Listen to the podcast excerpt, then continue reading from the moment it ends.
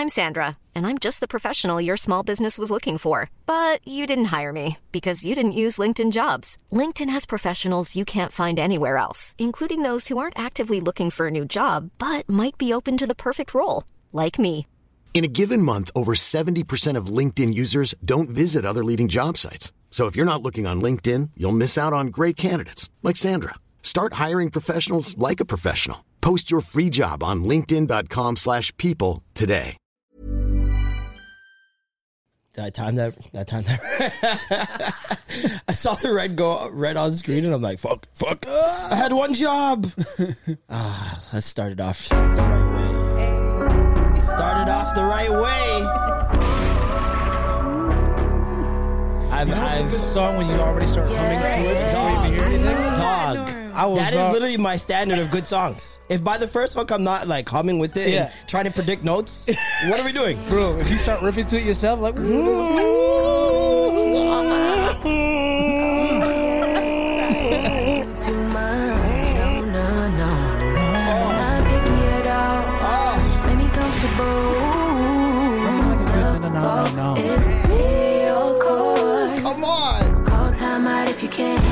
I love this song so much. Listen, I've come to the conclusion. I'm eating vagina to the song. It just gives me the beat. You gotta show me, You gotta show me.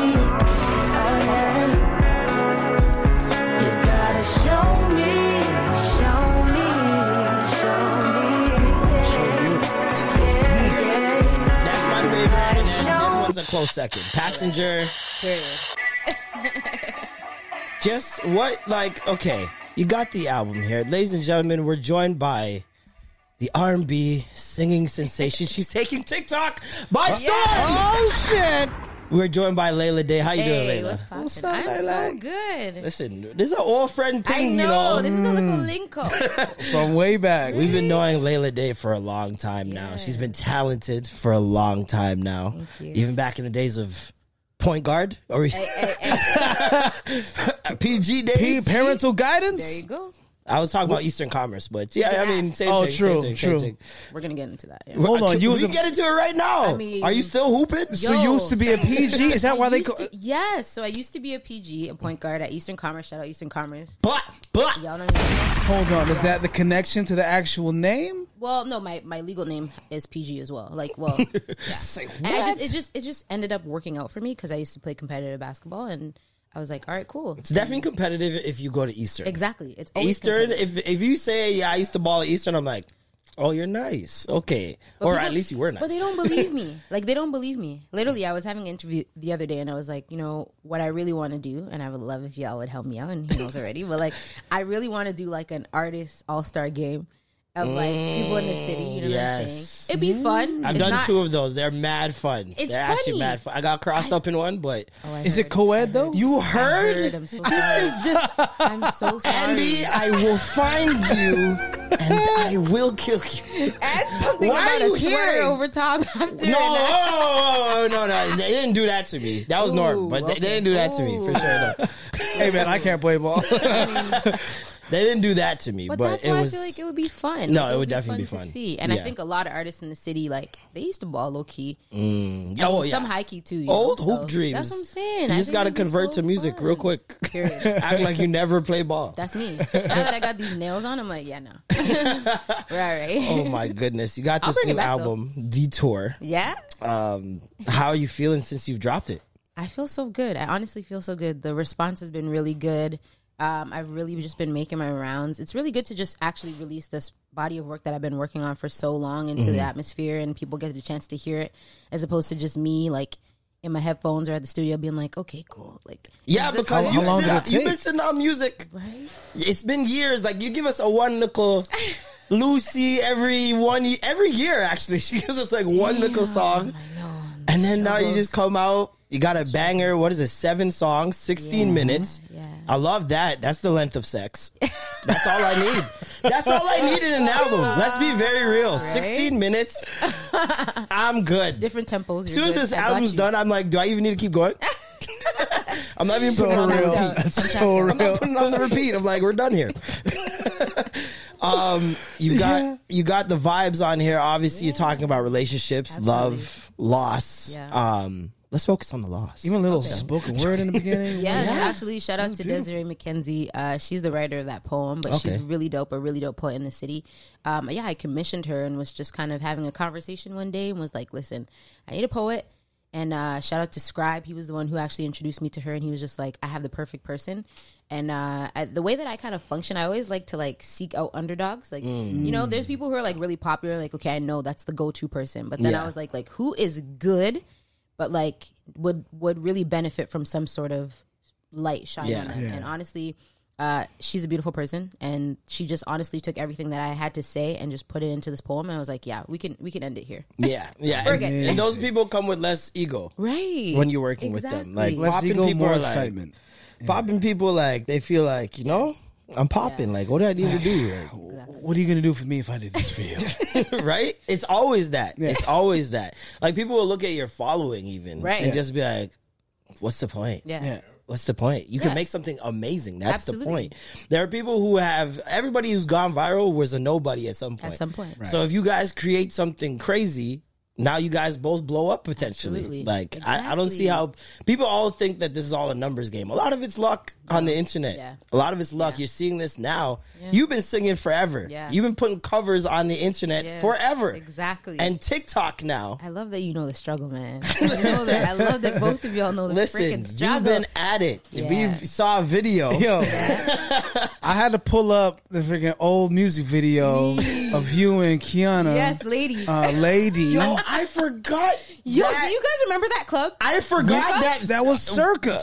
I forgot that day even happened until he showed me that video. And I was like, that day was crazy. That was a moment. It felt so exciting. Just being on a set. I think it was my first music video set that I had ever been on. Oh, and I'm seeing them giving the direction. Everybody, you got hair and makeup. I'm like, this is crazy. And this isn't the biggest club at the time in Toronto. Biggest and I was like, club. How the hell was popping? Do you guys remember Circa had an escalator? It did. That was going up into this box. This glass box. I was like, yo, this place I used to work there at that time. You worked at Circa? I was a promoter, yo. I just remember putting ginger ale in champagne bottles. I felt super honored to be the only dude dancing with all the ladies in that one room. Oh, yeah. And I'm just like, hey, I look like the one gay friend. Who directed that again? Moment. Yo, so let me talk about that. At the time, they were going by Duke and Roper, okay? Okay. And one of the directors now is the lead director for Summer Walker. I think it's the Roper name, but she directs everything literally for Summer Walker. Wow. She's in the States. She actually went on to do some really dope things. She was on her shit then. Yes. That was the first and it really gave me an insight, a look at what you could create in Toronto, even if you're not some big fucking famous person. Yep. Yeah. I was like, yo, she put all this together. I was like, this is crazy. Yeah. I'd never seen anything at professional up until that point. Absolutely. So ratings for you on that, man. And now TikTok has blown up. Yeah. Well, it's getting there. I mean, it's blown up. Listen, I be on TikTok. Right. It's blown up. Yeah. You got a couple 100,000, 300,000. Yeah. How's it feel that you got an audience and you're finding your tribe on a completely new app? It's beautiful. Honestly, as someone who I feel is kind of mature but still young in the game, I'm not gonna lie, I was an anti-TikToker. I was one of those people who was yo, a lot of people. Yeah, I'm not there for the use. I don't think I could really get onto TikTok. Not to mention, I'm absolutely horrible at the transitions. I was like, okay, cool. Let me do my little makeup. Put my head down. No, it's not. Yo, that transition shit. Listen, yo, the time it takes to edit that. When I tried, I was like, oh hell no, this is not for me. Yeah. And so literally, I was like, well, what can I do? I know that I can sing. I know that that's just what I do. Yep. I started singing in my car, and literally, when I first got onto TikTok, I was like, this is going to be an app for me. You know, just for me, nobody's gonna know. I'm just gonna be all right, cool, I'm just gonna sing. That's how it starts. Literally, my second video. Yep. My second video was that Heard It All Before cover that I did in my car, and I just went back to TikTok. I don't even have notifications on my phone for TikTok. Up. I just went back to TikTok and I was like, whoa, guys, what's happening? That's what TikTok does. And I just kept going whoa, guys, people really. And then it just started literally from there. I probably gained that one video probably 20K. Yeah. Yeah. That's I had to re-look up those lyrics because you made Heard It All Before sound so different. Really? The rhymes. Yo, I'm like, hold on. What? I know these lyrics, but I've never heard it sung in this manner. Who does runs in the city better than... the runs are just... Like, I know you're Jasmine, Lauren Hill, like, the feed. Everybody. Like, those are your people. Those are my pupils. But, yo, you need it. Hey, listen, man. But it also trips me up because... I met you as a rapper. Right. Oh, yeah. I met you as a spitter. Right. A young rapper. And then, lady, you started showing your singing chops. Mm-hmm. And now you're, like, letting them know, like, no, I does this. Absolutely. Like, we were talking about how, like, at that time when you came out, like, around what year was that? That was, like, mid-2000s. Not even. Late 2000s? Yeah, late, like late 2000 early 2010s-ish. R&B was pretty dead. It was dead. Like, pretty dead. Like, I blame Drake for blurring the lines and introducing hip-hop into R&B, and then everything just became, like... And then a lot of R&B, because rap was taking over so much, R&B wasn't charting anymore. So now they started chasing radio. Yep. You had the L. Varners and the Trey Songz, Say Oz, and... It was just a mess. It truly was. We didn't know it at the time when we were in it. We were just like, whatever. But in hindsight, it was a mess for a long time. Do you think that your career suffered at all because of that? Yeah, I mean, I do. But, like, I feel like everything happens for a reason. Like, I don't even know if I would have been ready mentally at that age just to kind of even endure what the music industry was really about, to be honest. So, I mean, going through a number of things, I don't think it was... my time per se in music. It was just like, okay, I'm doing this thing. I know that I love to sing. I know that, you know, I'm good, and we'll just see. But every time it was just like going back to the table, back to the table to be like, all right, well, what do you really want to do?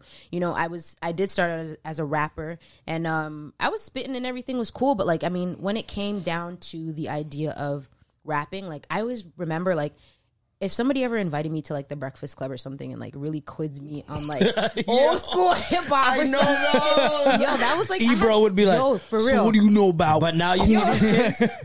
These kids are like, I don't fucking know. I don't care. Right? Who the hell is Big Daddy Kane? Nigga, like, for real. But, like, that always came back to me. And because I was so into, like, I liked hip-hop, but I just didn't know enough about it. And especially, like, freestyling, I was like, yo, I just don't want to be one of those people, like, faking the funk. Yeah. And I knew, like, I knew about R&B. I grew up around R&B. Like, I grew up in church. I just knew, as like... every great R&B story starts. I knew about R&B, and I was like, yeah, you know what? Like, this is where I'm supposed to be, really. And I knew that. I mean, I still love a good, like, you know, verse or two. I'm not going to really be rapping, but at the end of the day, I still love a good flow. I can still recognize all of those things in other people. I just... Yeah. I feel like you can sing rap. Like, you can just take the same lyrics you used to write back in the day and just add some melody to it, and you're good. Like, that's what people do now. Yo, like, I'm why not? That. And like, you started in the church. Are you still in the church? Nah. What?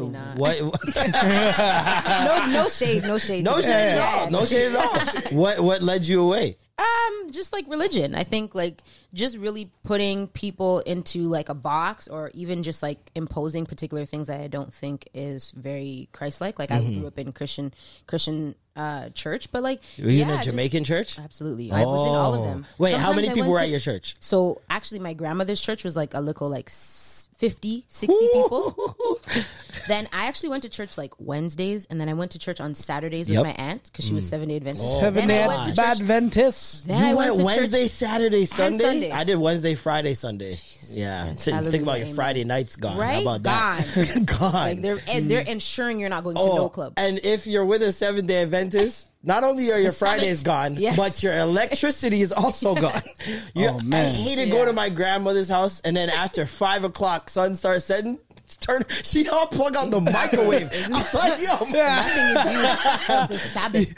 You gotta heat your food with your breath. That's it. Yeah, like all these things. You know what I'm saying? But one thing I will say about like the church is just like it's the music, it's the feeling. There's one thing I will say that like gospel music can never really be touched. Yeah, it's irreplaceable. You know what I'm saying? It's like that feeling that I think R&B really emulates because they're so close. And so I think like a lot of the things that I've learn in church, I definitely kind of cross over into R&B. Yeah. You know? One thing that I don't see a lot, well, I'm starting to see it more, like in Cleo Soul's album, and like shout out Cleo Soul. Like her album is just so much positive affirmations, right? Like you just feel better after listening to it. She makes you feel better. She doesn't really focus on a lot of the negative aspects like most R&B singers do, and I was always wondering, like, what's with that in R&B where, especially when you have so many people have come from the church, if you hear gospel music, on average, it has a way higher average of goosebumps raising yes. Off the words alone. Not even who's singing it. Just off the words alone. Yep. Just as has a higher batting average, right? And then you add a little organ on there, and then boom, it's tears right away. You know what I mean? I will cry on cue. Exactly. Wow. The right instrument will fuck you up. The right person with white gloves will fuck you up in church. Signing. So, all you need. I've seen some signing with white gloves that has made my goosebumps. I got it. Like, I felt motivated. I was like, yes, I can do it. I am strong. Order my steps with your words. Shout out to knowing the tunes, right? So, like, I always wonder why that's not meshed in with R&B more. Like, I don't listen to a lot of R&B that makes me feel better. Like, it makes me think, for sure. But do you feel like old school R&B used to do that? Used to make you feel something more? For sure. Especially when you get to the more upbeat stuff. Yeah. Like the upbeat stuff now doesn't make me feel good. It makes me want to go to the club. Exactly. It doesn't make me feel good. Yeah. Back in the day, like Anita Baker, You're My Everything. That used to make me feel good. You know what I mean? Like, I mean, no one's playing Dru Hill's 5 Steps in the club. They should. But you play that joint, and I am ready to drop on my knees. Party October 30th. Tickets are available. Let's go. Yeah. When did it go in Bill? Wow, they're soon. Don't worry about it. Okay. Yeah, they're not out yet. Don't worry. I'm trying to go, man. No, you gotta be there within the first 5 minutes because literally they're gone. Yeah. But I mean, I find that like old school R&B definitely has the feels. I think moving into like a newer generation that was lost a little bit. But I mean, there's a couple of artists that are really trying to like hold on to that. Like I feel anytime like Jasmine sings, I'm like, like I don't know. No, she makes me feel like shit. No, we're not doing that. I know she doesn't rap. I'm a man. I am a man. But I mean, for the women, I probably, you know. I know. For me, call me guilty. Okay, I'm like, Like. God. Okay, what about Ari? But like Ari makes me feel horny. Like I want to clean the house. I know she has that nostalgic. She makes me feel cozy. Like it's a very. She has that obviously the Erykah Badu. We know that comparison, but there's a little something more there. Not saying that she's more talented, but I mean there's a little something different about her. With her music where it just feels so inviting. Yes. Like it's very cozy. It feels very familiar, even though you've never heard it before. And I like that. Like I love artists today that sound nostalgic. I know for you had a struggle with that where you felt like your voice was too 90s. And that was hurting you, but you see Brent Faiyaz right now killing it, Ari killing it. Like, I'm telling you, but this is again, it goes back to like timing. It's so strange because it's like, you know, not even just me. I think a lot of other people's opinions about me, especially like when I was younger, label heads would be like, "Yeah, like your sound is just dated. Like it's just like you're not here. Like you're not in the now." And that really got to my head. I think it was like okay, and then I started doing some things where it's like. I wanted to be more current. Chasing a sound. Yeah, exactly. And I was like, okay, well, I could do that. But, like, I don't think it's as... You're not true to yourself. Exactly, do you realize when you're doing that? I do. I do now. Like, more as a mature artist, like, in terms of recording and writing now, I'm like, okay, I think before I was trying to really stay away from that, where now I'm like, I'm embracing the fact that I do have a nostalgic sound because anytime I go, like, you know, one of the things that I think when I look at anytime I do a cover, people are like, yeah, oh my God. Like, it doesn't matter. If I put in a show, if I do it. Sometimes, like, I was running away from covers for a long time. I was like, why? I really don't want to be that. You got to pull a Tory Lanez, just put up a whole thing of covers. Your own version of covers? And people love the covers. What you did with Heard It All Before. Do a whole bunch of them. Just do a whole bunch. I'm ready for it. The funny thing about covers is, like, I like very particular covers that, like, I don't know, they remind me of, like, when I was younger and I was like, this is the song. Or, like, you know those songs that people hear and, you know, from doing, obviously, that slow jam party. Like, those old school, like, songs that maybe were, like, either one-hit wonders or, like, people, like, do you remember... There was a song. Okay, do you remember that song from The Rain? Didn't you know? Okay. Oh,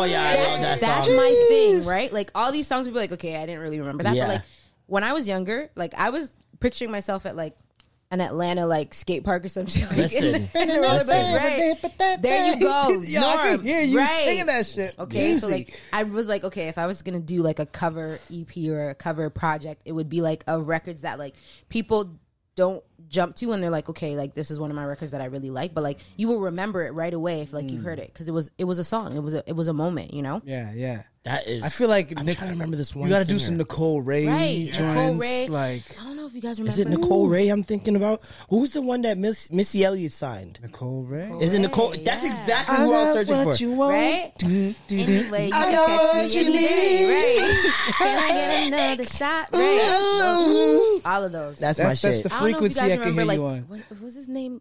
Lavon. There was a singer. Latif.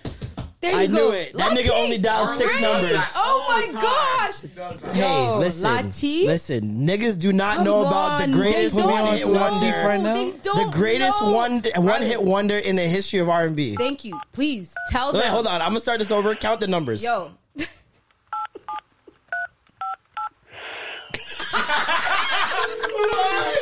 What number is that? That nigga dialed like 5 numbers. Yo, that was before Erykah. This is my shit. Still should have been 7. Situation. Oh, these are hurt. That little niggas used to say, I don't want to hurt you. But then those strings, too. First of all, I want to tell you that all I do is in love for you. No matter we go separate ways, I still ride for you. Cause you're the truth. Can't be replaced. You're the type of girl that make a nigga go out and get the rain. But this is my shit. Yo, didn't they make a McDonald's commercial sounding like that? No. Oh, wait, I know what you're talking about, yeah.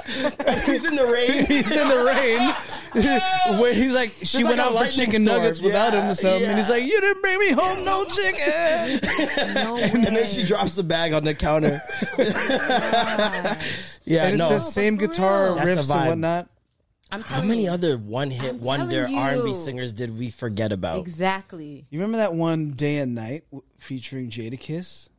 That one song called Day and Night. Yes. I'm going for you. Going for mine. Like, thinking of you. That's a bop, but one hit, you know what I mean? Yeah, that plays in Toronto, like, 90s parties, like, every time. It's one of the staples. Yeah, I love those ones. You don't even remember, like, who the artist is. You just know the song. You're like, yo, who And you remember where you were when you heard it. Like, that shit, Right. I don't want to hurt you, Latif. That just brought me back to 106 and Park in the summer. I love you for that. Just you sang every lyric. I know every what? I listen to this every day. Oh my God. I love this song. Yeah, no, he's one of those people where I was like, yo, how? What happened? How? Like how? Yeah. Sherry Dennis. How? Oh my God! Oh, wow, Sherry! Yeah, y'all remember Sherry Dennis? I love you. Come on, that's my song. You. Oh my God, Sherry Dennis. And then she had fucking Young Jock in his prime on there. Like, how do you lose with this? And you got Jim Jones swerving. Oh, Jim Jones swerving. This is straight BET on repeat shit. This is iPod shuffle days. Come on. The mini shuffle. They even have a screen. Jim Jones screen. Man. Now what did he say if he caught you in my coupe on the way uptown with the ball getting loose? Tearing on the blocks, tearing off the top, sun all in your face is glaring off the rocks. I had to ask her how she felt. Said let's ride, shake strap with the seatbelt. I stay fly, fit the cap with a mean belt. That's the thug shit that was making the knees mask. Boy, I trust you and all, but I've been here before ya. You remind me of things, but I can't ignore ya. I try my best not to think of you. I try really get to play. This still plays on BET now. Yeah, I'm gonna say, because they don't play these songs on the radio. I always knew that BET. Just don't let you slip away. Oh yeah. You know what I knew was never mine. Yeah, yeah. Trying to was in the car. I accept it. He knows all the words. I love you.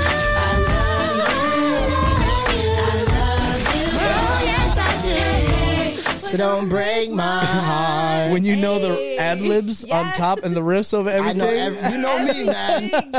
I know the harmonies. I love that. Chord progressions. I love that. That's how, you know what I'm saying? Like, you respect the music. I love it. Listen, we just saw that with Cardi B. Yes. Her birthday last night. Yeah. She had Shantia, Spice, Ding Cranium, Dong. Ding Dong, Mr. Vegas, and she knew every word. I know. I was like, that is real, genuine love. That's not someone trying to put on. Like that Island Girl song she had back in the day, I completely rate it now. I fuck with it. I'm bumping that on the daily. I don't know. She's accepted. Yeah. Island girl, real. Yeah. Yo, you always thought she was more Dominican than she was Trini. Absolutely. But then she Trini? She's half Trini, half Dominican. Mm. The fuck? I did not know that. I did not know that. That's what I heard too. Yeah. Wow. Mm. Well then, shout out to her. Yeah, shout out to Jamaica. Shout out to the culture, man. Shout out to the culture. It's just, it's moving. Period. Yeah. Right? Yeah. Exactly. So, yes, you have this album come out, Detour, obviously. Great name for it, by the way. I love it. I love that it's not called Roadblock or anything like that. Yo, the fork in the road. I don't mind that either, though. Yo, it was almost called Road Trip or something else. Yeah. Like, yo, it was, listen, because Detour, for me, has a sense of positivity left in it. You know what I mean? Like, obviously, you ran into something that fucked you up. Yes. But you're like, I'm still going though. Absolutely. You know what I mean? How did you arrive to this topic? What's going on in the relationship life? Man, previously. I mean, I'm happy that's now. That's done and over. Okay, thank you. Detour. You did the detour. You took a new route. Exactly. Yeah, very nice. And it brought me here. So I'm really happy about that. But I mean, I feel like it was just toxic. Like I said, I feel like, you know, I put out before the project, I put out some little snippets about what my detour or my experience of a detour. And really it was me being in a relationship with someone who really didn't know how to end the relationship. Mm. And it was also long distance. So, I mean, communication is like number one, obviously, but so even more when it's long distance. Yeah. And I think that person just really didn't know how to say, like, I don't know if this is working out for me. And I'm such an honest, like, I like honesty. That's weird, because you could do it via text. Right? You don't even need to really, like, pull up, like... What were you doing? Send an email. Right? Exactly. CC. And then block. Like, I don't know. Like, y'all usually block, like, all right, well, I did that. Like, I did my, you know? Instead of just stringing you along. Right. And that's what distance. I couldn't understand. And so I was writing this project even before I knew what it was called. I was just writing songs and being like, okay, cool, this is me expressing. And then the idea of Detour kind of came to me afterward. Like I said, it was called many other things before we came to Detour. But yeah, the idea of Detour was like, okay, like when you're in something, you're always like, all right, this is trash. Like, I don't know, this person's whack, whatever. But then when you come out of it, especially when you're better off and you're happy, you're like, oh, I see you. Okay, I see you. Like, I see you, universe. I see you, God. Yeah, like, you're trying to tell me something or, you know, have me go through something, experience something just so that I can kind of tell my story for someone else. And that's really what it is. Exactly. You know, unless you don't, because if you don't have that, you won't have the experiences to speak on or sing about. That's it. Mm. But then when I think of detour, I think automatically two things. Either there's an accident and they got to reroute. Exactly. Right? Or... there's some construction being done. Exactly. Toronto. Eglinton West. Detours. Right. You know what I'm saying? Right. But and it's annoying. Was there a lot of, you know, reconstruction happening along this journey? Absolutely. So like in the beginning, like any relationship, I think most people go into a relationship thinking, you know what, this is going to work out. Mm-hmm. And it was working out for a while. And then all of a sudden it was like, it wasn't. And then I was like, wait, what? Like, what's happening? And again, like, you know, things happen. People change. I think I understand that concept of just people evolving and growing. And maybe where you were last week is not where you're going to be today, you know? And so... as long as you communicate that, then it works. But if they don't, then it's just like, what's up? Exactly. And then you're stringing someone along. And so I'm going through these, like, hills and dips and whatever of emotions because this person can't tell me the truth or doesn't want to tell me the truth for whatever reason. And so it was like this really tumultuous, like, whoa, I'm going on this place. Like, we started here. I thought we were going here, but it went really left. And I was like, okay, yeah, no, I'm done. I'm out of here. Such a West Indian adjective. Tumultuous. Precocious. Tumultuous. I didn't think about that. Perplexing. Cantankerous. Yes, exactly. I love that one. I'm going to use that one next. Canton Girls is the one. If you can incorporate the word cantankerous into one of your joints, that'd be incredible. And call a song cantankerous. You have to call it just with that word in it. Oh, it doesn't even need to be the point of the song. That should be a challenge you should do on TikTok. Right? Give me a ridiculous challenge. Adjective, the cantankerous challenge, to throw into a song that I'll incorporate into. I mean, I might. So you're in a toxic relationship. Obviously, you're out of it now. Yes. Are you in a new relationship now? Yes. Okay. And it's going good. Yes. Now, this is what I want to ask you. I'm happy you said that. Uh-huh. Do you realize you're fresh-ish? You're kind of in there now, but you're fresh-ish too as well. Do you guys realize that when you start dating someone else is when you start seeing what you did in your past relationship? Absolutely. Mm-hmm. But I can't see it before that. Absolutely. Like, I started thinking about my last relationship and, like, the lull period in between that and my next relationship, which was, like, 3, almost 4 years, right? Mm-hmm. The whole time, I'm like, nah. It's them. I'm good. I did well. Right? I did swell. Then I got into a new relationship. And I started noticing things that were potentially about to happen. Uh-huh. And I was like, oh, no, let me patch that one up. Right. And and realizing, oh, it was mom looking at the mirror in the mirror. It was, listen. But that's good that you had that, like, reflection. I'm very self-aware. That's great. But then I couldn't see that. Absolutely. That's what's bothering me. Why do you think that is? Why do you, like... Because we're in it. Like, it's kind of like, you know, when you're in something, you can't really see it. It's when you step away from it where you're, like, looking back and you're like, oh. But I stepped away and looked back. I know, it's still, right? And sometimes other people highlight things in you where you're like, oh. Mm. Like, you know, sometimes you have to go through things and then you've understood that something has happened. But then, you know, your new relationship is highlighting something for you and it comes back up and you're like, oh, shoot. That can't be that other person. It has to be me. Yeah. Like, I must be. Because this person's definitely in the right right now. Absolutely. Yeah. I think it's a lot of education, too. Yeah. Like, I think back then, obviously, my view on women as a whole has changed. Yeah. And, like, just the things that I will allow and won't allow, I think I'm more strict about. Yeah. Mm. And boundaries. You've set them. Yeah, I've set my boundaries. I know what I will not tolerate and what I will. Mm. And I'm no problem voicing it. Absolutely. And also I think sometimes other people's experience, whoever you're dating, their experiences will kind of show you what you were missing in your past relationship. Exactly. Because they're doing something a little different or adding something that you're like, you could do that? Like, I didn't know that was a thing. That's the beautiful thing about, like, sometimes new relationships and certain people, right? Like, they invoke different things in you. And I love, like, being in a relationship where somebody can be like, you know what?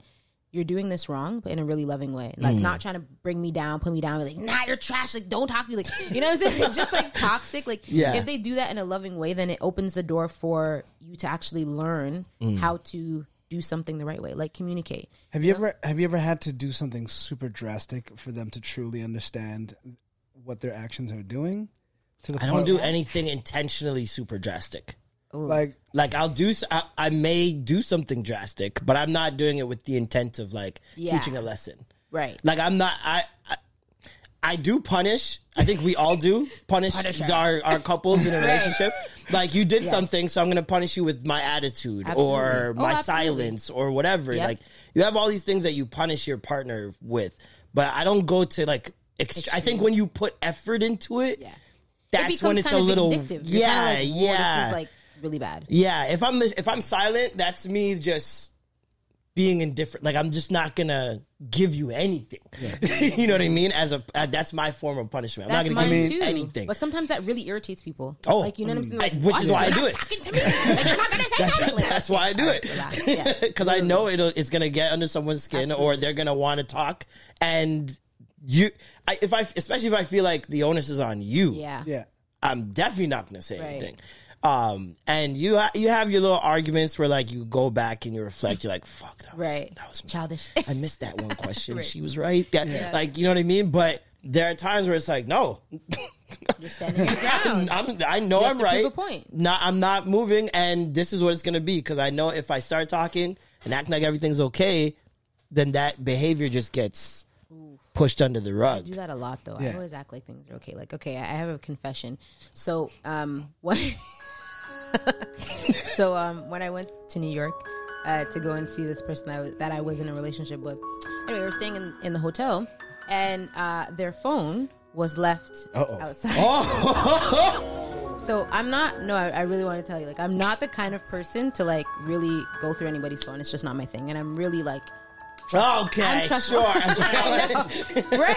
But something really honestly, like, came over me, and I was like, no, like, I need to know what's happening. The energy is different. And honestly, at this time, it was just like a new iPhone. I was so bummy, okay? Like, in a hotel, like, it's like the room, and then it's like the washroom. So, like, you just come out right into the room. Like, you know what I'm saying? There's no barrier. Like, coming through the door. I can hear two steps, then do I take, like, that's right. Hilarious. So I'm here, like, bummy, searching through the phone. Like, oh my God, like, stupidness. Like, really, when I think about it. And then, I put it back, and then it came out the washroom, and they were like, oh, like, the energy's different. Like, you good? I was like, I'm fine. Like, it's good. Like, hey, yeah. And they're like, I completely, like, was like, I'm fine, and I played it off. And the funny thing is, I didn't say anything for months, even though I saw some. But did you see some dirt on the phone, though? I saw some dirt in the phone. And I didn't say nothing for months. But that's how you know, like, that for me, when I look back at it, I'm like, damn, that was so childish. Like, you know what I'm saying? Like, I'm, like, holding and poisonous. On. That shit is festering inside poison, and you just let it sit inside of me. And that's really bad. That's really toxic, especially... Yeah. Because now you're thinking about other things, and it's turning into something else. And it can make you connect dots that aren't dots to be connected. Right. Coming to new conclusions that don't need to be concluded. Yes. Yeah, no. Yes, and eventually I was like, I would never be able to tell if, like, women just change moods so quickly. I don't know what it is. Yeah. Did it get colder? Are you cold? You guys are usually cold. Chilly. Frigid. I know. Cold, right, tired, hungry. What is it? Yeah, exactly. I'm just gonna pull out a multiple choice chart. Right. Yeah. Yeah. My girl. All right. What emotion are you? Point feeling? To the one. Point to the one you're feeling. Yeah, like that's not one of my proudest moments, but honestly, like, me thinking about and hearing even other people's, like, projects and stories about, like, just some of the crazy things that people have done, and I'm like, damn, that girl's crazy. God. I listened to a lesbian video the other day on Twitter. There's like a lesbian party, I'm pretty sure, or a club, gay club, and the girl was asking girls what their lesbian partner, what's the most toxic lesbian thing that they've done.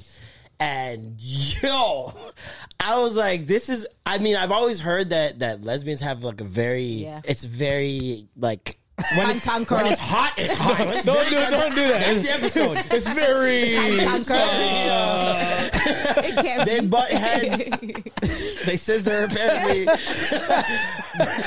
They butt butts. Mm-hmm. But no, I heard, like, it's the passion in every area is just so strong that, like, especially the arguments are that much stronger than, I guess, a man-woman relationship. I mean, I think in any relationship, though, like, it just depends on... Yeah, that's what I'm saying. It just depends on the person. Like, you know what I'm saying? Like, some people are really emotional, and they're like, male, female, doesn't matter. Like, they're just really emotional. And I've heard a lot of dudes who, like, went crazy, essentially, or, like, was really emotional. Dudes are way more emotional than women. Yo, like, showing up at people's houses, like, unexpected, waiting outside. Like, I've heard dudes are way more emotional because we don't know how to handle our emotions for a long time. Yeah, and express that. And express our emotions as well. Well, we also don't feel safe expressing our emotions because of a lot of so many different variables. Absolutely. I mean, no word of a lie, just literally earlier today, Wait, you were outside someone's house?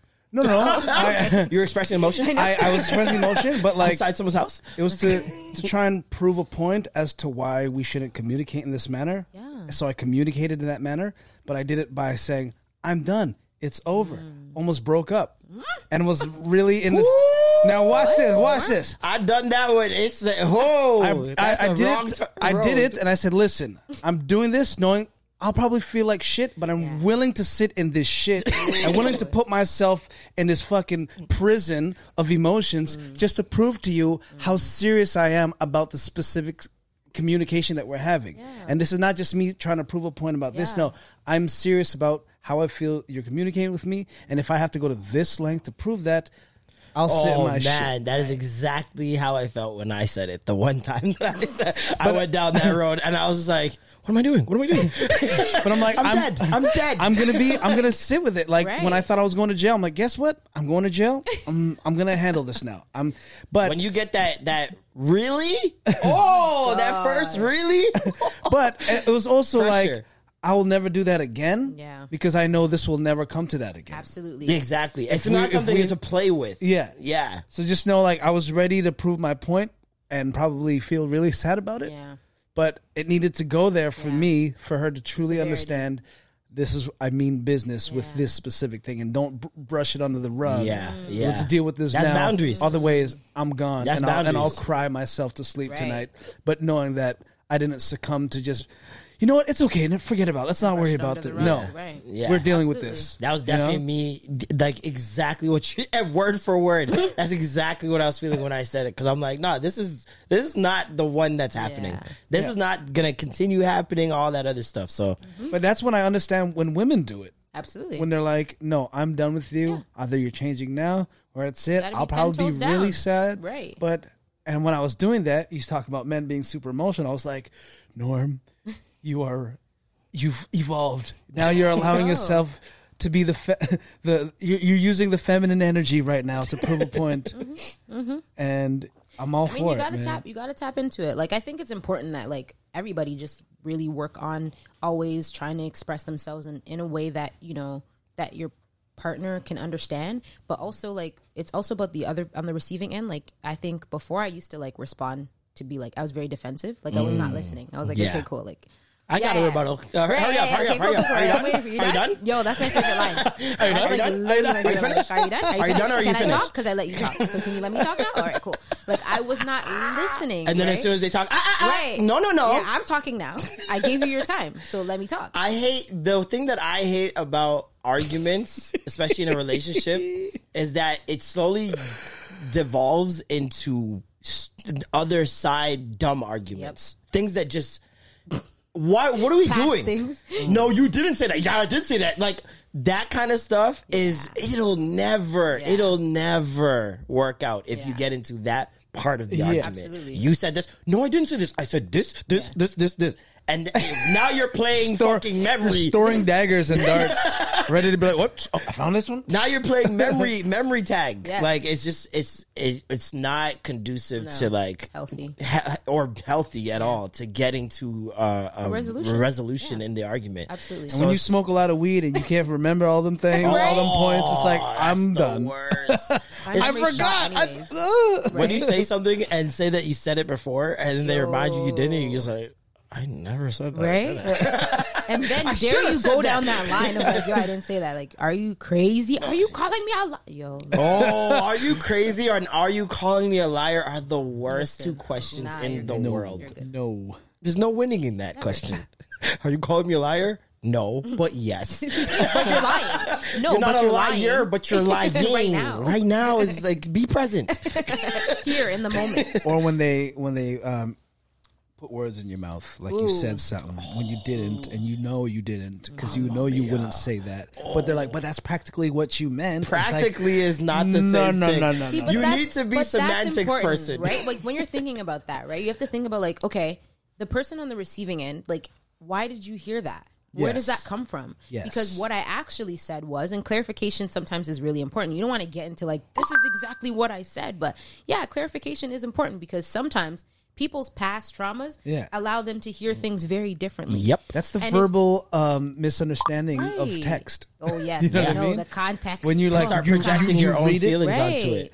Yeah. And that's like, the only thing, too, is now you can start arguing against that person because of where you assume they took that conclusion from.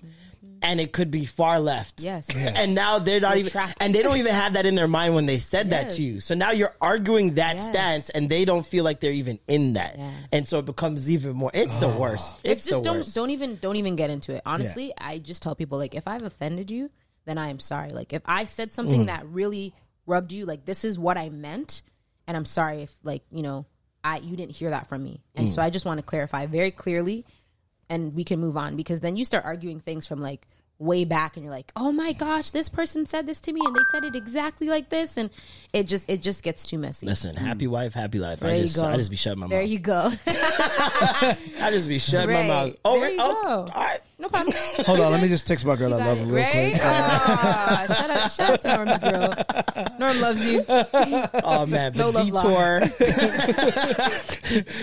Are you sure? You good? No. Yeah, okay. Detour is out. Make sure you guys check it out on all streaming services. Absolutely. Thank you so much for joining us. I really enjoyed it. I really enjoyed it too. I love that you guys are like really good music.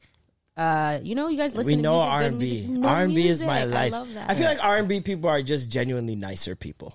Facts. R&B lovers. Yeah, I don't think you get a lot of violence from R&B lovers. I mean, I only listen to hip hop because I grew up in the hood. Mm-hmm. Otherwise, if I didn't, I'd just be all Boyz II Men, Drew Hill, Jodeci all the way through. Yeah, like you can't give me a hip hop quiz on lyrics. Right? Sorry, can't do it. Not especially not back in the day. Like Big Daddy Kane versus KRS-One, that's gonna be like a school for me. I mean, let me write this down. A hip, a hop, a hip, a hip. The bridge is over. The bridge is over. Over or over. But by I know that. But thank you so much for joining us. Me. I had a great time. Love this album. Detour on all streaming platforms. Make sure you guys check it out. Layla Day, LEILA DEY, not AY, DEY. And make sure you guys check out the music. Thank you so much. Yes. Thanks, Layla. Yeah, Norm does not need Twitter. No Twitter for him. Definitely not. His sporadic thoughts. People won't know that it's coming from an innocent place. Yeah. You just throwing premises out. That's it. Just see what sticks. This nigga will get cooked and put in a box. Instantly. They don't pack your ass up. They don't care. Yeah, you never, like, is it early on you just never got Twitter, or you just were always afraid of it? I didn't understand Twitter in the beginning. Because you be on Instagram. Yeah, I'm on Instagram. That's your shit. Yeah, Instagram's your shit. But you're, like, your personality is not Instagram. You know what I mean? Yes. There's certain people I expect to be on Twitter. It's like, I agree. Your thought process, you're a Twitterino. You know what I mean? You're very, what's the word, curious. You always have a lot of questions. There's a lot of things you just obscure, random questions that you have that like only a niche community would know. Agreed. And I think Twitter is like that type of place. Instagram just seems so vain. You're not a vain guy. No, I think Instagram is just the comfort of its easiest thing. It's the easiest thing for me. Because Facebook, I don't care for Facebook. Nobody does. Immigrants. Twitter, Twitter, I find I get too invested when I'm in it. Facebook's like Byway or Honest Ed's. It's on its way out. It's just immigrants and old people. Goodwill. Yeah. Just immigrants and old people. Yeah. That's true. That's true. WhatsApp, same thing. Owned by Facebook. But Instagram is where they crack the mold.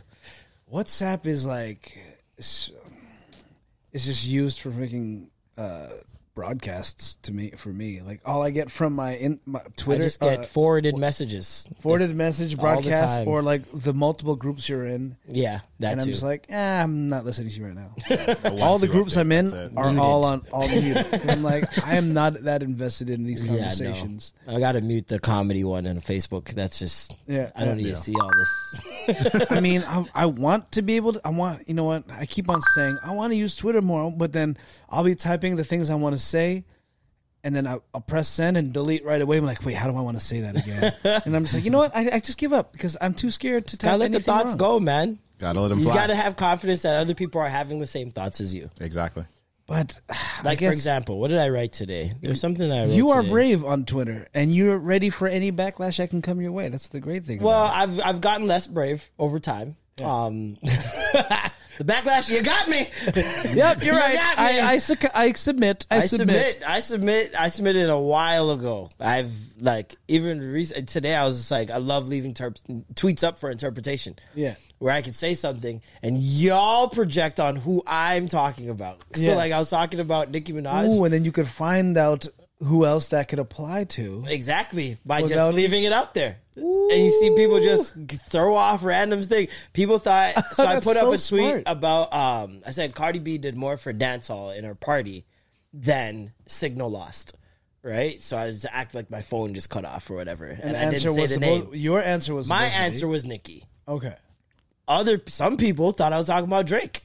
Some people thought I was talking about other people. It's just like, ooh, okay, it's very interesting. Interpretation, man. But like, more so with that fan base, it's like, I just don't want to tweet her name. At the end of the day, yeah. They just be looking for her. I don't have time for it. I don't want to have to mute my tweet because I want to see what this tweet does in terms of like people laughing and shit. I don't have to mute it now because it's fucking 10,000 girls with and you're looking Nicki at Minaj your DMs like, oh man, pictures in their profile pictures are in my mentions. I hate that shit. And then you're missing important DMs in between all these other DMs from the barbs. Twitter doesn't show me all my shit. Like I have to actually click to see all mentions sometimes, to see quote tweets sometimes because it just won't be in my mentions sometimes. Yeah, there's just like T-Pain.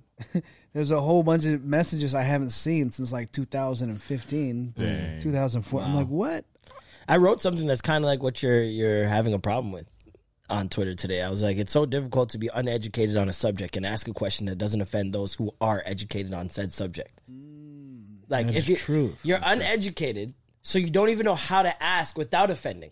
How can I ask without offending if I don't know shit about shit? Yeah. As an uneducated person within this subject, may I ask the question? Doesn't matter. No, they'll still. Doesn't matter. They'll still come out. They'll hit you with the are bozo, you dumb? Goofy, stupid, where have you been? You're late, yada, yada, yada. All these buzzwords. That I'm late, I'm a bozo. So you Eminem yourself. I'm late, I'm a bozo, I'm uneducated, I'm all the things that you're about to tell me to do that before I ask this question. I have to do that every time I'm asking a question about something. Think about that, yeah. Why should I have to do that? How can you have not seen that show? See, this is the thing. How can you have not? But this is like telling me to dress better.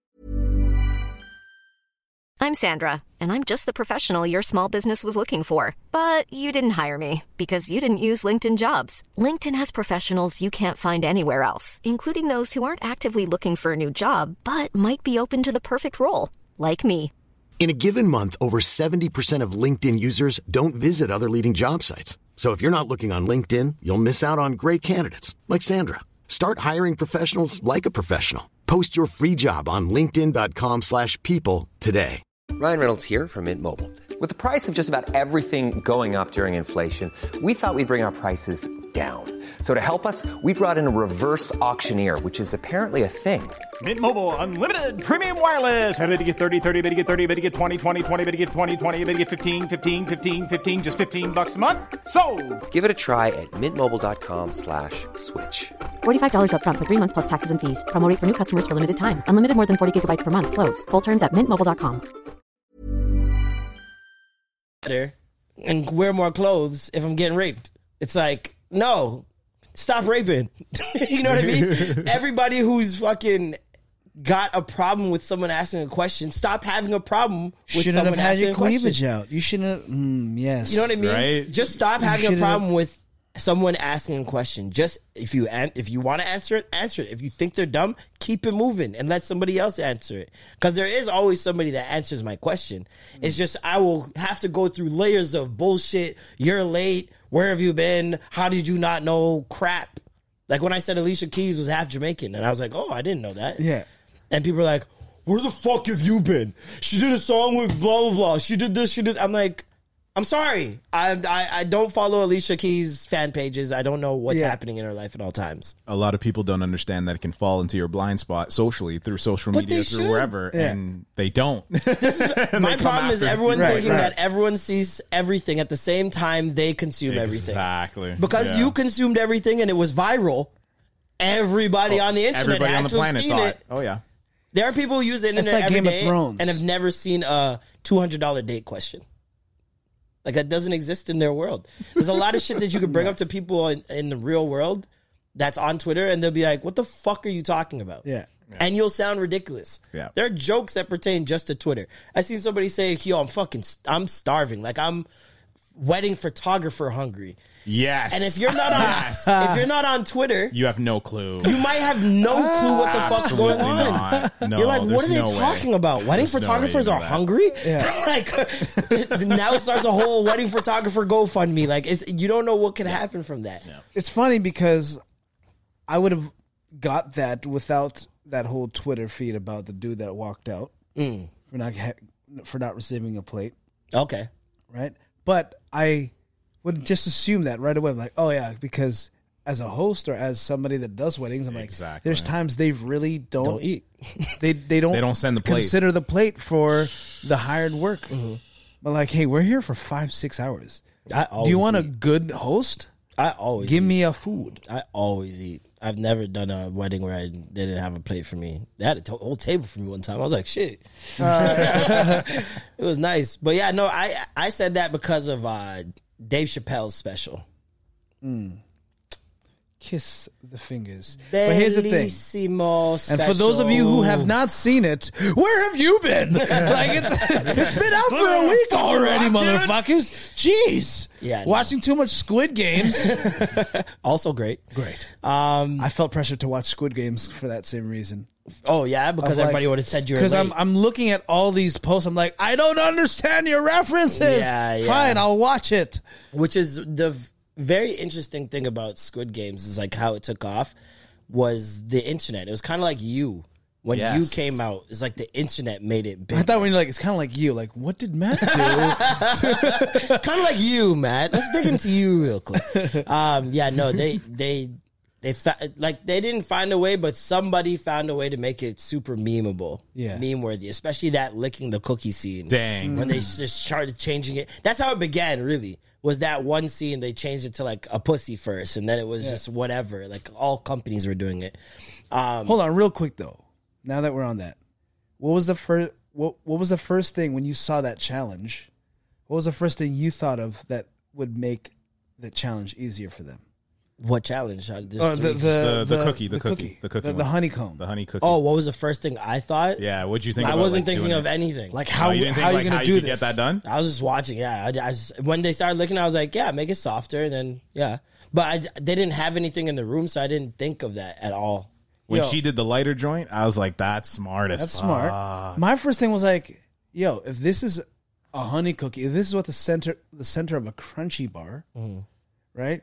You bit into like butter toffee and felt that shit melt. I don't eat these things, so no. I don't know.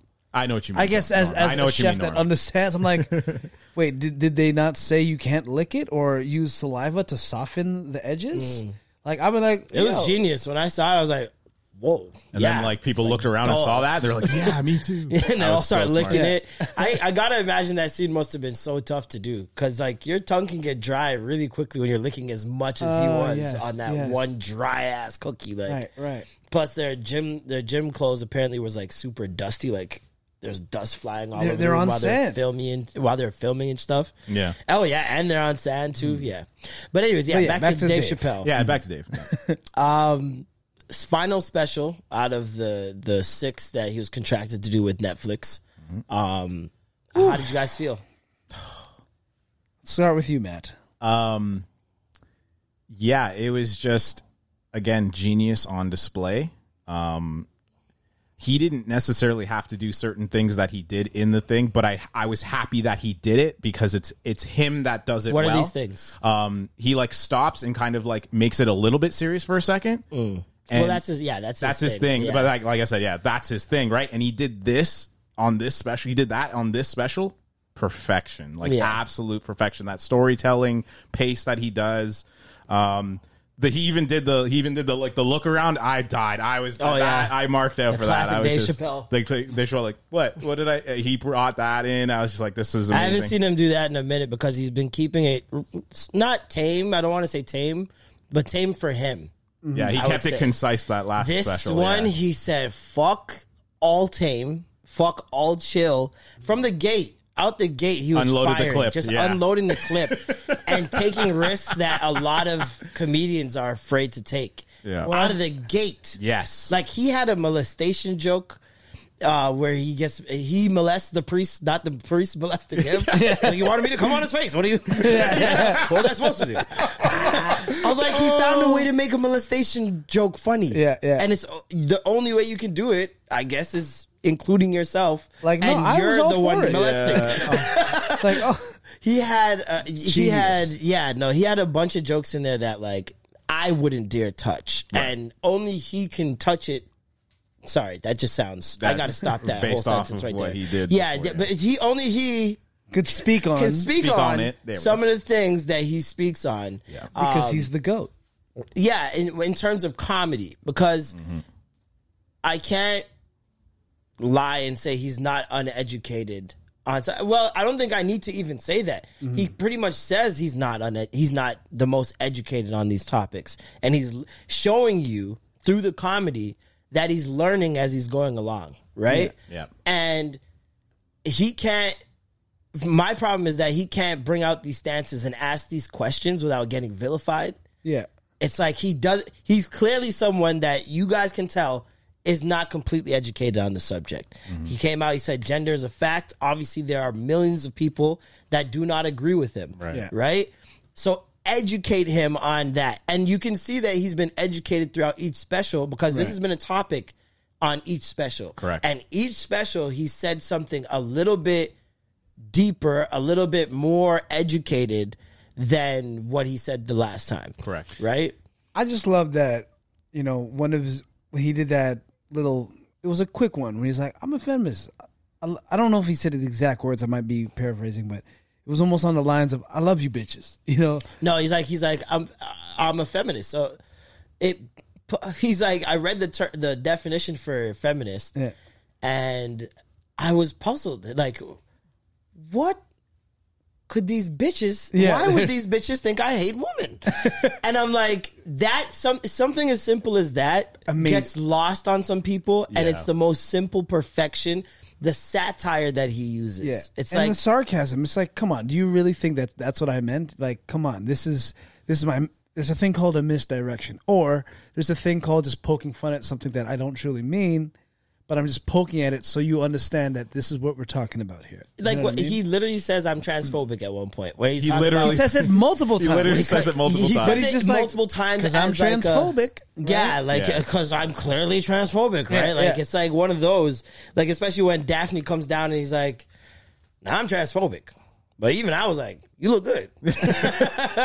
But I think that in itself, like him saying, hey, I'm transphobic because you guys say it. But now that they're going to be like, see, he even said he's transphobic. Like, no, I never said it. Yeah. I'm saying it because you guys say I am. Patronizing and you know me better than I know myself. Apparently. Yeah. Exactly. So I guess I'm transphobic. Exactly. Right? But it was just beautiful knowing that at the end of it all, and even throughout, like, he had to really spell it out for them. It's like, it's not against you. And they still didn't get it. And they still didn't get it. White people. And when he says that, you see those two fat white like woman lesbian in the front with the, looking like clowns. And that's nothing, no disrespect to them, but they just look like clowns, like literal clowns. One looked like Ursula.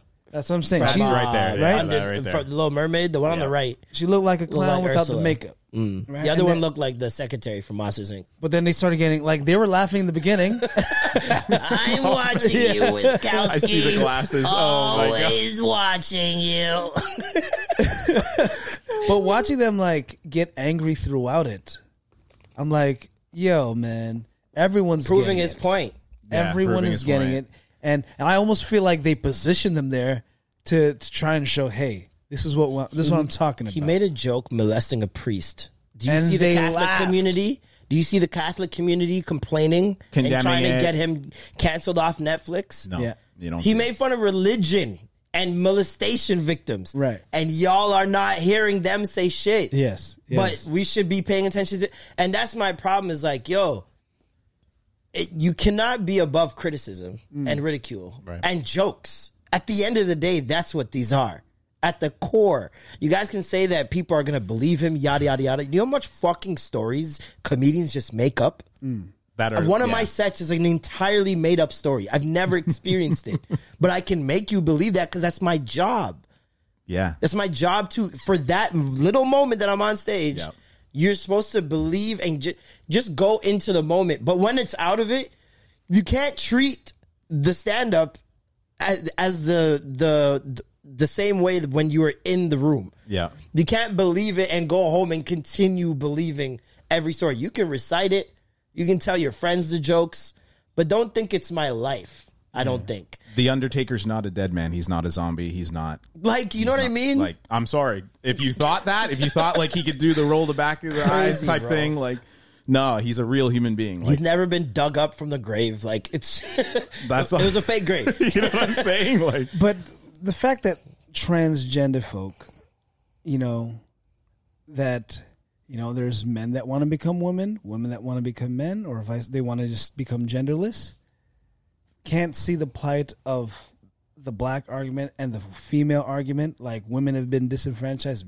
Black people have been disenfranchised from the beginning of religion, from the Bible times, from the Quran, like all the way through. Yep. Yeah. I've met Muslim women that are like, I don't know if I could be Muslim anymore because I see how much disrespect there is to, I just found out the virgins that the men can have when they do right by God in heaven. Mm-hmm. The virgins that they have sex with, after they break their hymen, these women's vaginas reset and become virgins again. So they can constantly break their... So they're forever virgins. So the moment you de-virginize them... That's horrible. They become virgins again the next day. That's horrible. And I'm like, you do know women don't enjoy the first time. But not even just that. They're just bad the first time. Yeah, right? Like, why would I want 72... inexperienced. I want 72 bad bitches. I mean, but my thing is like, I feel. I mean, I'm sure they'll have experience by that point, but I'm like, so this is heaven is really meant for men. It's not really meant for a woman. So why would a woman adhere to certain Muslim practices and whatnot? And I'm not shitting on the religion. You know, every religion has its own issues, but the fact of the matter is, women have had it bad for so long. Black people have had it bad for so long. Yet transgender has surpassed them in the race. Yeah, yeah. For equality and understanding. He draws that parallel where he talks about feminism and how feminism wasn't even meant for the black woman. It was meant for the white women. Yes. Yep. You know what I mean? And he talks about that. He breaks it down. He shows you the parallel. He shows you how one person's plight can rise above even though it's the same plight. Yep. And yet you can't see that that's exactly what he's talking about. Yeah. Yeah. And you guys are all engaging in the same bullshit, putting yourself in. I see that there was a transgender woman that worked for Netflix that's been suspended who started a thread on Twitter talking about and vilifying Dave Chappelle for his special. And I think she might have leaked some information that was in like team leader meetings or something like that. Mm-hmm.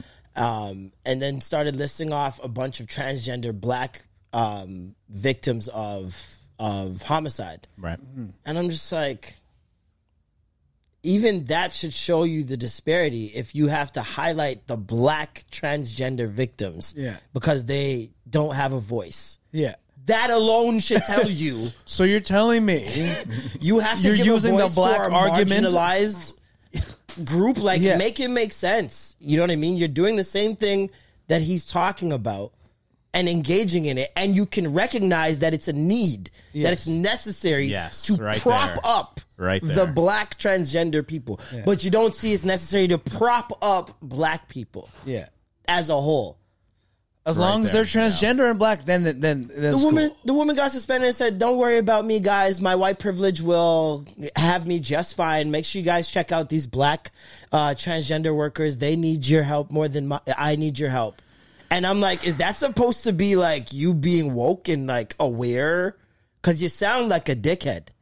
I will be fine. I will be fine. My white privilege will make me fine. She literally said my white privilege. She's trying to show that she's aware that she has privilege and that she won't be as affected.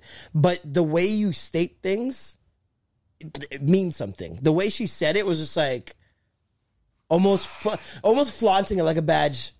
Don't worry, guys. Yep. I'm good. I'm good, guys. Don't worry. You're on the stage and security's like, all right, guys, where's your wristband? He's like, don't worry. Right. I'm good. Right. I got it. Right. I'm good. White privilege right here. Right. I'm meant to be on the stage. I got it. It's happening. And I'm just like, this is a problem. This is the problem. Terrible. But if you say something, the pushback.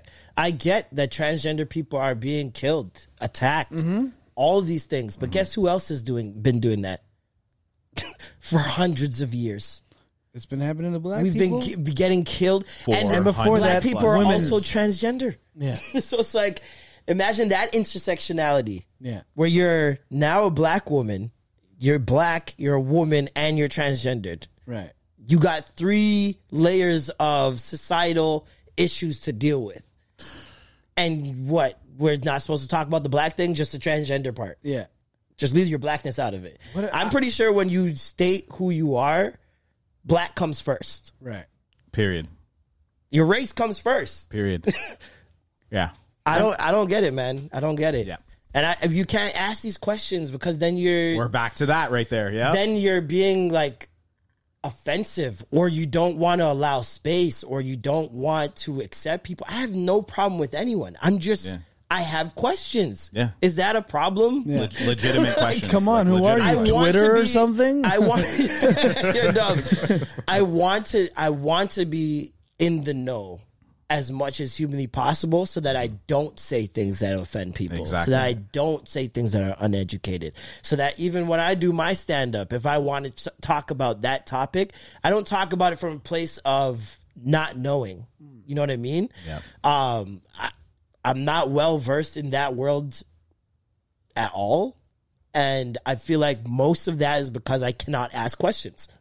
Right. At least publicly. Right. You know what I mean? You got to ask these questions in private. And like, then it's like, it feels even weirder for me because now I'm seeking out transgender people to ask them questions. That's not their job. Sneaking off to the corner to ask them I don't have transgender friends to just ask these questions. So it's like. That's one thing I felt with him bringing up Daphne. It was almost like, oh, let me ask my black friend for verification. Yeah. It's like he had his one transgender friend, and that was probably the only one qualms I had because I'm like, hey man, if y'all don't like it when we try to use, but I know one black person, that's okay with it. That's okay. Yeah. But then now you're doing that with this transgender person, but I know that's not what he was getting to. Well, no, I think that's kind of what he was getting to in terms of like, you guys can't bully me. I have a transgender friend, and my transgender friend stuck up for me, and you guys vilified her, and so she committed suicide. Well, I think just knowing that he had that friend to refer to and then refer back to, it was the same argumentative tone that you guys are trying to throw at me. You threw it to this woman who's supposed to be your ally, supposed to be your family. This is somebody all kinfolk ain't kinfolk is a real saying. So it's like, but here's my thing. I saw I forget what her name is, something Jane Blaze or something like that. A trans, I think it was Flame Monroe. Flame Monroe, that's her name. And she's talking to Don Lemon. Yes. But that woman is also somebody that the transgender community says stop talking to her and asking her questions about us, because. But then, at what point? A lot of different publications have used her to discuss issues like this and to see if somebody said something wrong. And Flame. But who is the head of that council?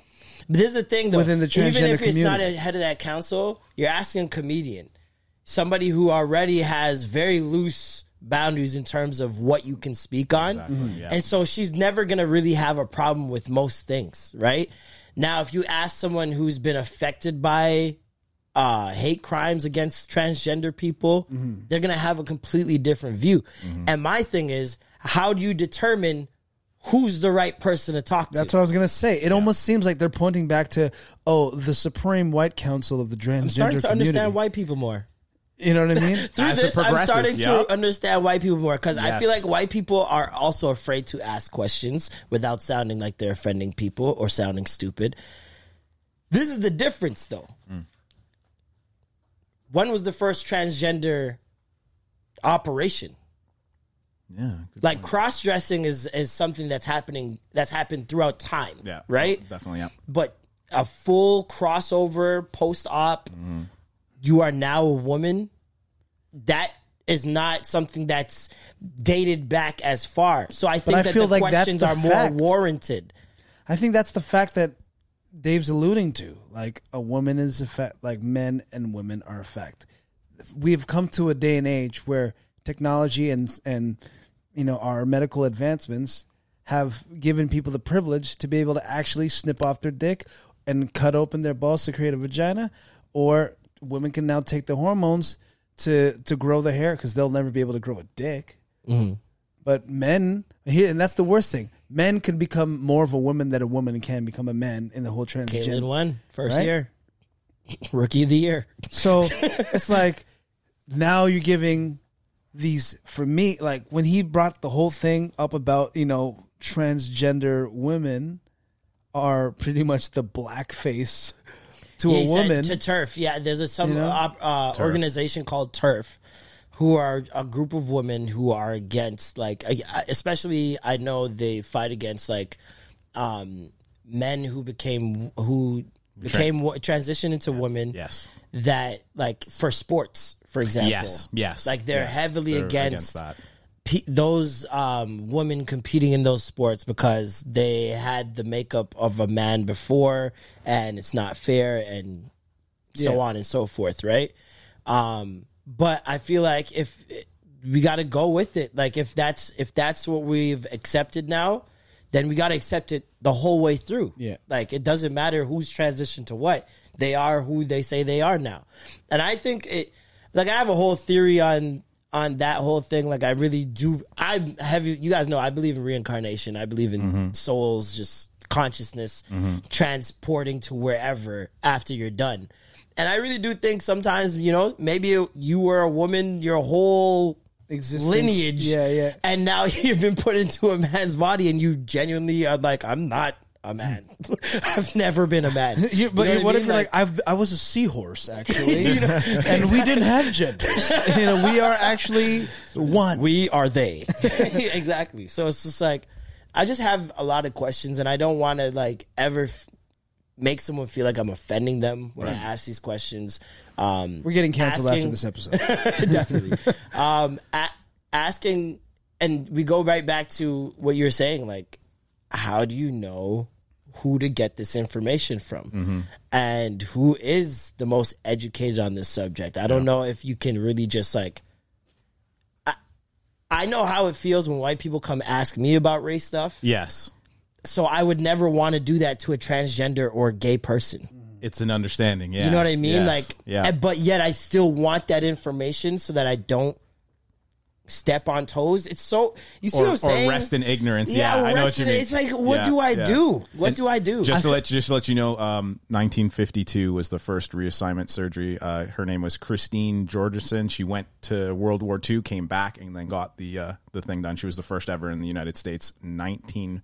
So she transitioned to a man. She transitioned from a man to a woman. Okay. And then, the operation started in Copenhagen, Denmark. She got special permission and then undergo the operations beginning in 1952. So she was the first ever. 1952. Okay. Yeah, see, that's very short. See, my thing is, until there are people alive that were born in 1952 right now that are just vibing, actually. Vibing and thriving. My thing is, until a man can give birth to a child naturally, and until a woman can impregnate a man naturally, my thing is, this is where I might get canceled. Yeah, then don't say it. Don't say it. Don't say it then. If you feel like you're going to get canceled for saying something, don't say it. Well, this is where I feel like this is the fact that Dave Chappelle was talking about. Okay. That you can't, like, it's a well-known fact that a woman can have a child and that a man can impregnate her with his dick, with his nut sex, whatever's in there. Okay. But when the surgery's done and now you want to be called a woman or you want to be called a man and vice versa, then you should be able to do all the same things. See, but that's when you get into what is a woman and what is a man.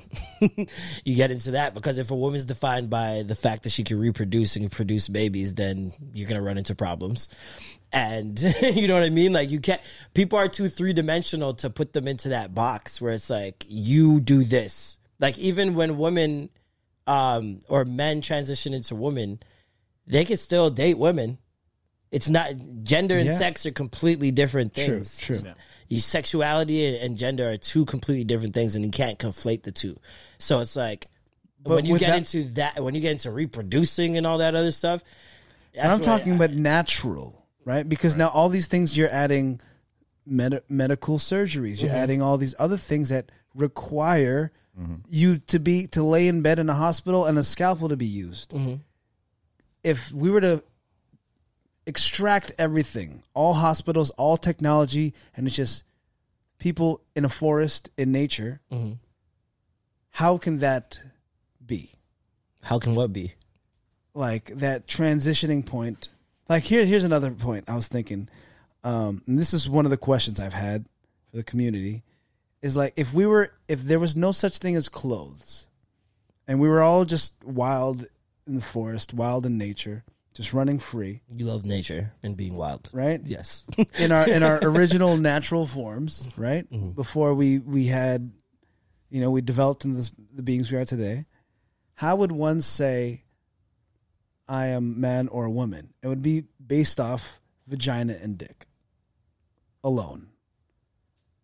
If there was no clothing, no makeup, no nothing, the only way to truly... that, but then you'd have people who just would change the definition of what that means if they felt differently about what they felt. Like, if they felt like they were a man and they had all the makeup and body parts of a woman, but they couldn't change it, is what you're asking? No, it's more so how would you...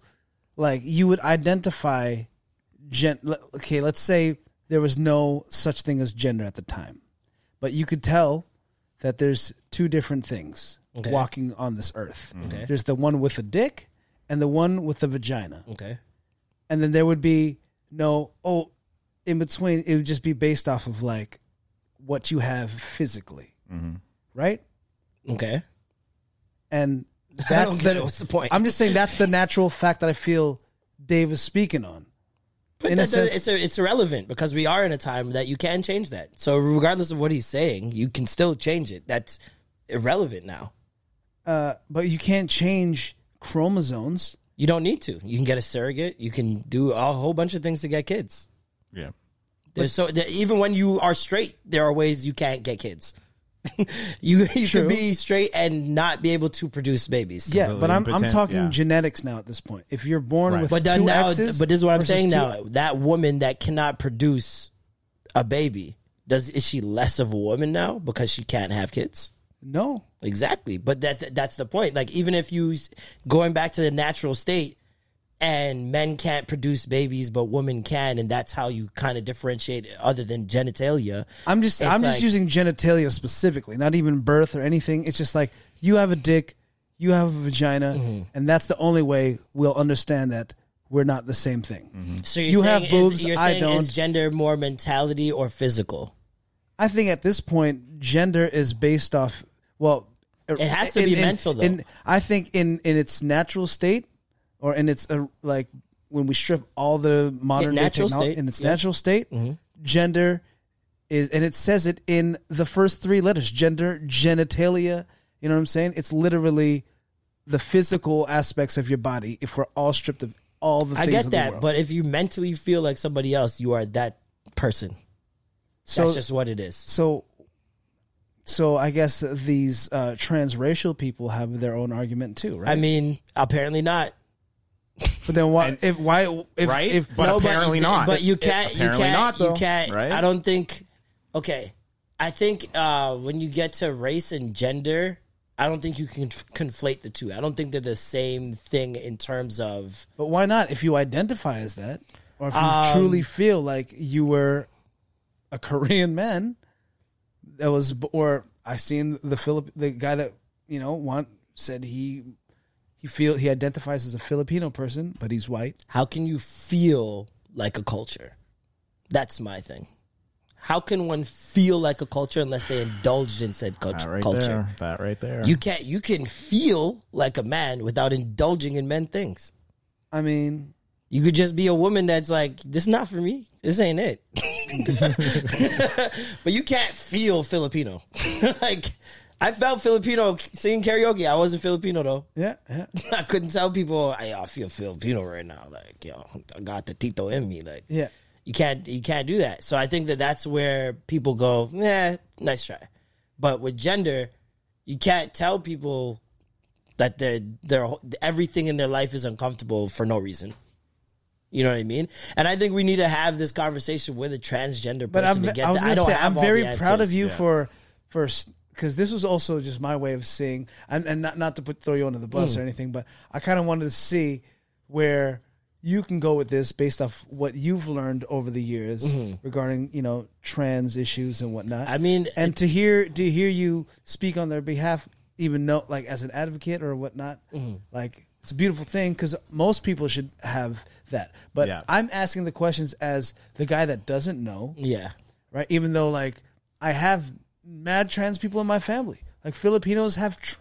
Like, before trans was a thing. Transylvania. You know, we used to call them mamsers, all right? Because they're both a ma'am and a sir. But then that's also what we learned in English, or Filipinos learned in the English textbooks when they saw, ma'am, sir, how are you? But they didn't split them in half. They just put it together. It was together. But as a person that's uneducated, you know, I would rather... Start by asking you, and then go to the next before I get vilified. Learn what you can from the middle ground, and then move forward. Move forward I need to have a slow transition. You're dumb. So dumb. So towards asking those questions. So maybe that's how we asked the question. That's where we started with this. Is like, how do you ask the question? I guess you got to go. But then how do you do that? How do you find the person who's half educated? They're like, wait, no, Marlon is not a representative of us, so don't listen to what he says. I'm not, and you shouldn't listen to me. Honestly, I'm here freestyling. I don't know. Honestly, I'm just going based off of what I know currently, which is not a lot. You know what I mean? Yeah. And this is why I'm talking about being able to ask the question. Yeah. And here's the crazy thing. I want to ask questions about Black issues. I want to ask questions about trans issues. I want to ask all these questions because as a dude that came up seeing all these things around me, I never cared to ask the question until now. But now that I want to ask them, I'm like, what am I allowed to ask? Yeah. You see, this is a thing. And I've told Jamaican jokes. I've told all these things. I responded to Lewin's post today of Winnie Harlow whining. Right? Oh yeah, that's right. Yeah. And it was, you know, a Jamaican man making fun of this Jamaican woman and her apparent inability to whine the way a Jamaican should be whining. And I was like, what's wrong with that? I think it looks great. But he's like, you're not Jamaican. You wouldn't understand. And I was like, probably, but I still appreciate those movements. Well, but, you know, that was from another person. Like, and I also didn't want to be like, I know what good Jamaican movement is. But appreciation is different from education. You know what I mean? Like, when you appreciate something, you don't really need to know anything about it. You just know you appreciate it. Yeah. You like it. You know what I mean? It appeals to you. And if it doesn't appeal to someone else, that's fine. It doesn't really matter at the end of the day. If something appeals to me and it doesn't appeal to other people, I'm like, more for me. Yeah. Like, I really don't give a fuck. To me, it's like food. It's like some people will be like, oh, this sushi is amazing. And I'll be like, you don't know what real sushi tastes like. But to them, there's... But I'm not going to knock you because I also know that you probably just never had been to Japan to try what sushi should taste like or how it should be eaten. They're eating sushi that they think's amazing. That's their amazing until they... read something else. This is the epitome of happiness for them in that sushi. So it really doesn't even matter if you don't like it. You know what I mean? That's how my thought process with a lot of things. Like, but now niggas were getting at me because early on in the days because I love R&B.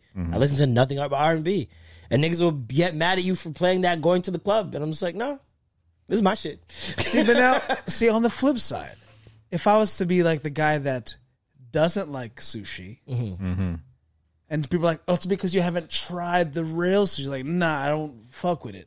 It doesn't bring me the happiness. Yeah, you know, it brings you happiness to not consume it, right? It makes me happier to know that I don't like this shit. Exactly. Right? Yeah. But then there's that side of the people that are like, oh well, let me prove to you why you should like it. When it's just like, well, should I like it? That's society today. It's oh, we don't like it. Why do you like it over there? You like it? You're with them now. Yes. You can't like. There's no agree to disagree anymore. But there's no even just middle ground. You can't even just be neutral. You got to pick a side. My goodness, yes. You have to pick a side. And if you don't pick a side, you better shut up. Oh, man. If you can't pick a side and you are neutral, don't say a word. Why is there only vaxxed and anti-vaxxed? What about the people that are just scared? There's people that are scared, but now they're lumped into anti-vax. Anti-vax, right? Yeah. Yep. Yeah. There are people who are confused. Anti-vax. There's, you know, people who have questions. Anti-vax. People always speak of the what do you call it? The religious two sides of life. The what's the word? There's a specific word. Yin and yang. Not the yin and yang, but like the up and down, the left and right, ebbs and flows. Right. There's a specific word for that. I'm forgetting, but you know, people always speak on. Then you hear like, you know, true or false, but then there's three sides to the truth. Some would say your truth, you know? Their truth, and the actual truth. Yep. But then, who truly knows what the actual truth is? Fuck. No one ever will truly know. Only the truth knows. Only the fucking truth and knows truth that it's the not truth. A person. Well, actually, Paul Pierce does know. I guess Paul Pierce is who knows. That's who you ask. All right. So I mean, all we could do is try and take a stab at it. And Paul Pierce. Dumb. I know. Your truth, my truth, Paul Pierce. So dumb. Well, that was a great career-ending conversation. Thank you guys. No, but the point of this is not to end our careers or it's to just say we want to learn, we want to know how to ask the questions. I feel like we're on about all sides. Dave Chappelle. Let's highlight again. We don't know. I don't know. We are confused. We have questions. Yes. We need clarity. Yes. We don't have answers. We are not the community. And would love to speak with someone in the community, but not just to ask them a bunch of questions. I'd like to form a relationship and be friends. And actually, you know what I mean? A person-to-person relationship. And then just like you throw it in there every once in a while. So, and Chappelle stuff, huh? And if we're to have these continuous conversations about the transgender community or the black community, I would like to say, yo, what about the indigenous community? How come you don't focus on the indigenous issues that we're constantly walking on their land? And you don't, I don't see you guys going up to bat for the indigenous. Yo, the moment I see it's not visible enough. It's one of those things that are visible 2 weeks before Thanksgiving Day. Well, because unfortunately, genocide has made it. You know, but this is my thing. If y'all thought that they really cared, do you think that there'd be a Thanksgiving anymore? Right, right. There wouldn't be no Thanksgiving if they really cared. It should be called My Bad's Giving. Like we should be sorry, giving. Bro. Like if anything, we should be like there should be field trips to reservations during Thanksgiving. Definitely, there should be history lessons, tours, all types of shit on Thanksgiving that is indulgent of the indigenous culture and the indigenous lifestyle. Instead, we just sit at home and fucking eat, watch some sports, and go to bed. I also take the day off. Right? I feel like the underlining message that Dave was also saying was that it was the white privilege of these white people that allowed the transgender community to even flourish. Well, that's the thing. Right? It's like if you have white people in any community, it will flourish. So if like if it was all black transgender, there'd be no man. There'd be no conversation whatsoever. There'd be no vilifying. Listen, there's a guy that just got fired today. Joe Gruden. Can you look up? Yeah, John Gruden. John Gruden from LA Raiders. Yes, from LA Raiders had emails. Yes, that leaked. Yeah, he had emails that leaked before. About black people that were racist 10 years later, he has emails that are homophobic and transphobic. And now he's canceled. Because the transphobic and all that stuff came out just recently, like a couple years back. But the you know the 10 years ago when he speaks about black people and makes a racial slur that gets swept under the rug. He gets announcing jobs. He gets you know he's on CBS. He's a part of that desk thing. He's doing play by play. He gets hired as a head coach. But then when the transgender slurs come out, gone. I just figured out how to solve racism, guys. It's fucked up, man. Transracials, we gotta let them in. I think you raised a good point. I think we got Rachel Dolezal, Sean King, get a little fucking, I don't know who, what's his name? What's that comedian's name?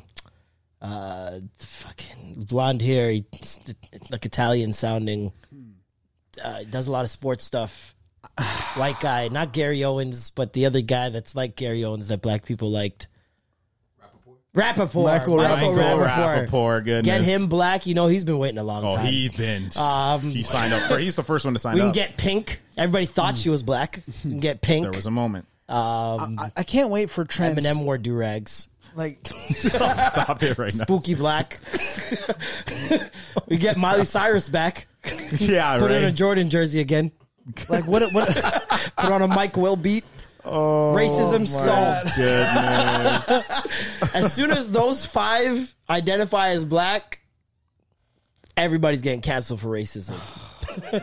Everybody. We just need a couple white black people. Yeah. That's it. What happens when there's trans species? Shit, nigga. You know? I'm going to identify as a fucking tadpole. Like, you see the dude that did all the work to become a cat? I'm going to be a salamander. I'm going to be a chameleon. So I could just go back and forth. I'm going to be an aardvark. What would you seriously be if you could, like, trans-species your ass out of here? Like, straight animorphs. Trans-species? Straight animorphs. That's a good question. I'm going Komodo dragon. None of y'all niggas fucking with me. That's facts. That's actually big facts. Fuck y'all niggas up.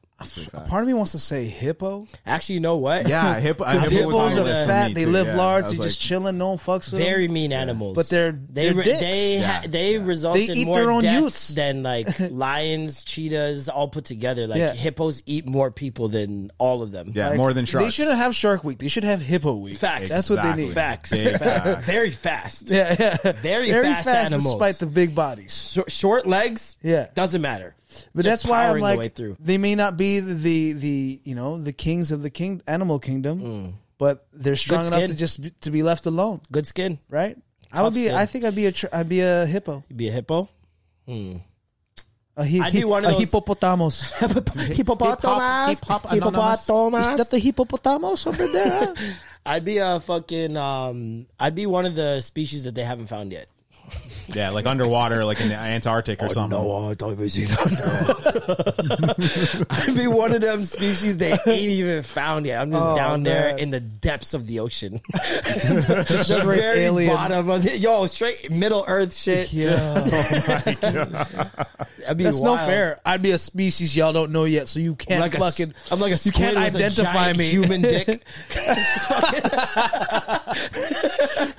One of your tentacles is the dick. You just don't know. You just don't know it. Oh, that's how I get my enemies. God. Oh. What would you? What would your animorph be? My animorph? Goodness gracious! I don't know. I was gonna say hippo as well. I don't want to steal your answer, but that's exactly what I would do because just because the unfuckable with. Like, no one would fuck with him. No, everyone would just leave that hippo alone. You know? And they just chill until they decide to be dicks. Exactly. Who can kill a hippo?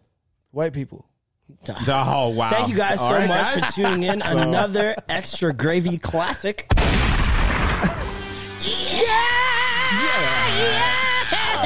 Welcome back. Yes, sir. And good night. We want to thank you guys so much for tuning in. I'm Marlon. I'm not transphobic. I'm Matt. And that was the extra gravy.